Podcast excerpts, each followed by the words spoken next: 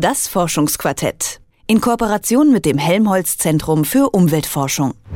Bundesumweltministerin Svenja Schulze hat sich vergangene Woche für einen stärkeren Umweltschutz ausgesprochen, um zukünftige Pandemien wie das aktuelle Coronavirus zu verhindern. Dass Corona mit der Zerstörung der Umwelt und dem Verschwinden der Artenvielfalt zusammenhängen könnte, klingt erstmal ganz schön weit hergeholt, ist aber gar nicht so abwegig. Wie Umweltschutz und Seuchen genau zusammenhängen, das untersucht Josef Settele. Er forscht zu Biodiversität am Helmholtz-Zentrum für Umweltforschung in Halle. Und meine Kollegin Esther Stephan hat mit ihm gesprochen. Hallo Esther.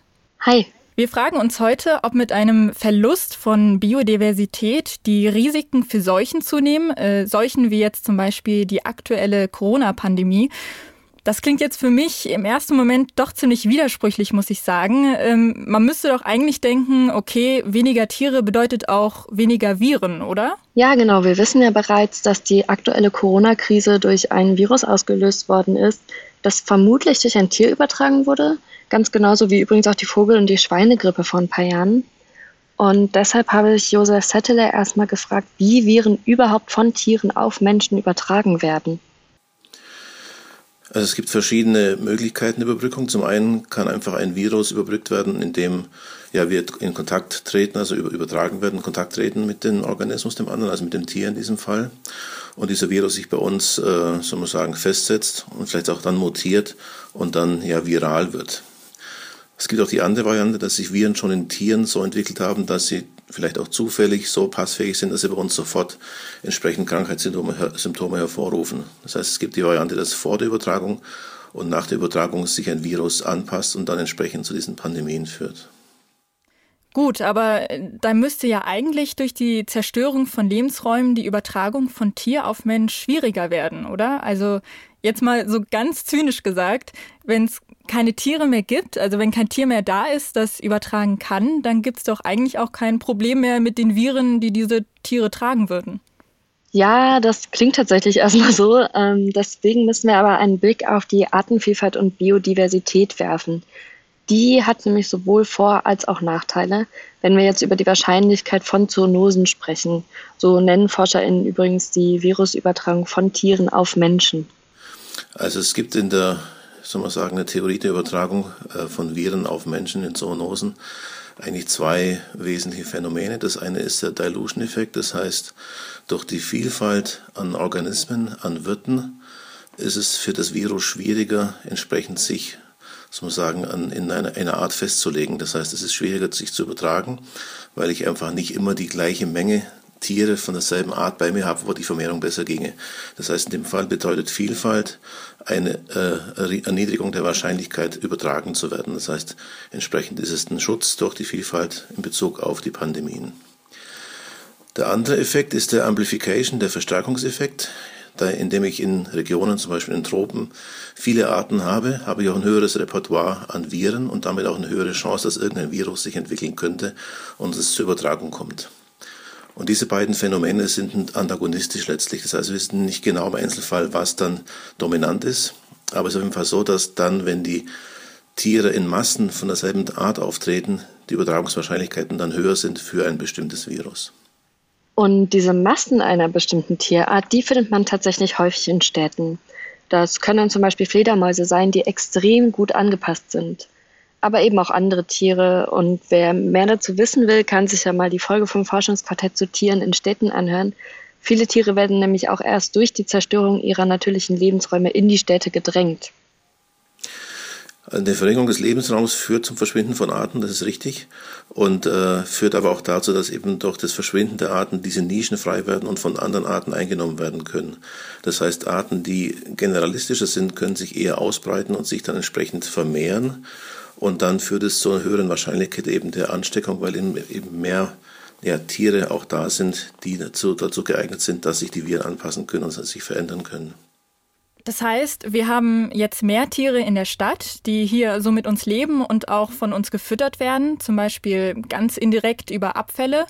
Aber dann gibt es ja auch noch die Gebiete, die bisher vom Menschen in Ruhe gelassen wurden, wie jetzt zum Beispiel der Regenwald. Naja, der wird ja auch immer weiter abgeholzt. Und das heißt, der Mensch dringt überall immer weiter ein. Und je näher Mensch und Tier sich kommen, desto wahrscheinlicher werden dann natürlich auch Virenübertragungen. Also wir haben das Phänomen, dass dann, wenn wir eben ganz stark mit Tieren in Kontakt kommen, die Übertragung, äh, dass die sich steigert. Die tritt dann auf, wenn wir zum Beispiel äh, Regenwaldgebiete vernichten und in den Regenwald vordringen, damit neue Umwelten, soll man sagen, betreten und diese verändern.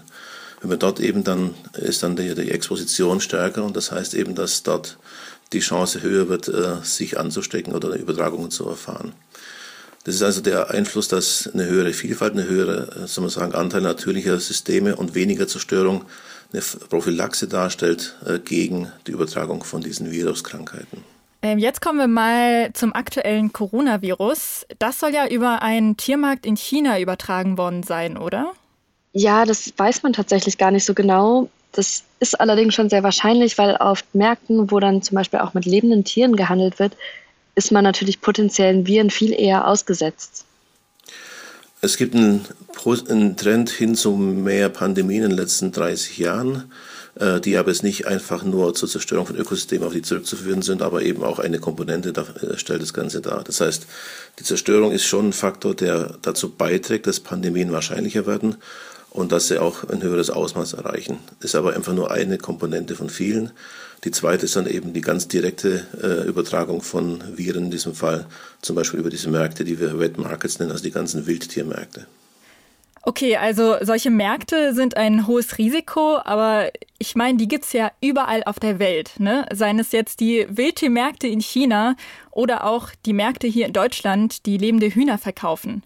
Kann man da jetzt irgendwas machen? Also ich habe in letzter Zeit tatsächlich häufiger mal auf Twitter gelesen, dass so manche Influencer gefordert haben, wenn sich jetzt alle vegan ernähren würden, dann könnte man zukünftig solche Pandemien auch verhindern. Deshalb habe ich die Frage einfach mal an Herrn Zettele weitergeleitet. Es würde einen Unterschied machen. Klar, wenn Sie vegan oder auch vegetarisch sich ernähren würden, wäre dieser Markt natürlich so nicht vorhanden und damit auch diese Übertragungswege wären nicht existent. Das heißt, die Quelle Wildtiermarkt würde flach fallen die Quelle Zerstörung der Wälder nach wie vor äh, erhalten bleiben. Das heißt, dort haben wir immer noch das Risiko der Übertragung.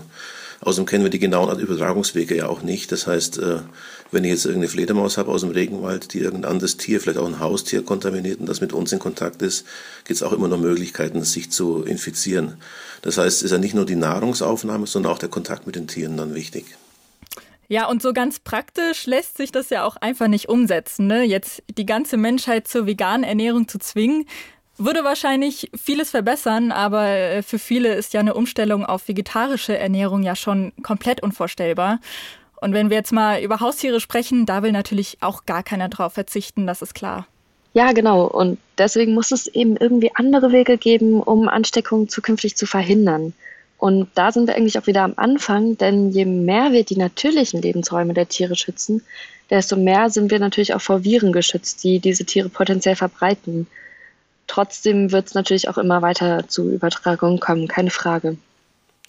Das ist äh, im Prinzip nicht verhinderbar. Man kann einfach die Wahrscheinlichkeit reduzieren durch eben ein Bündel von Maßnahmen.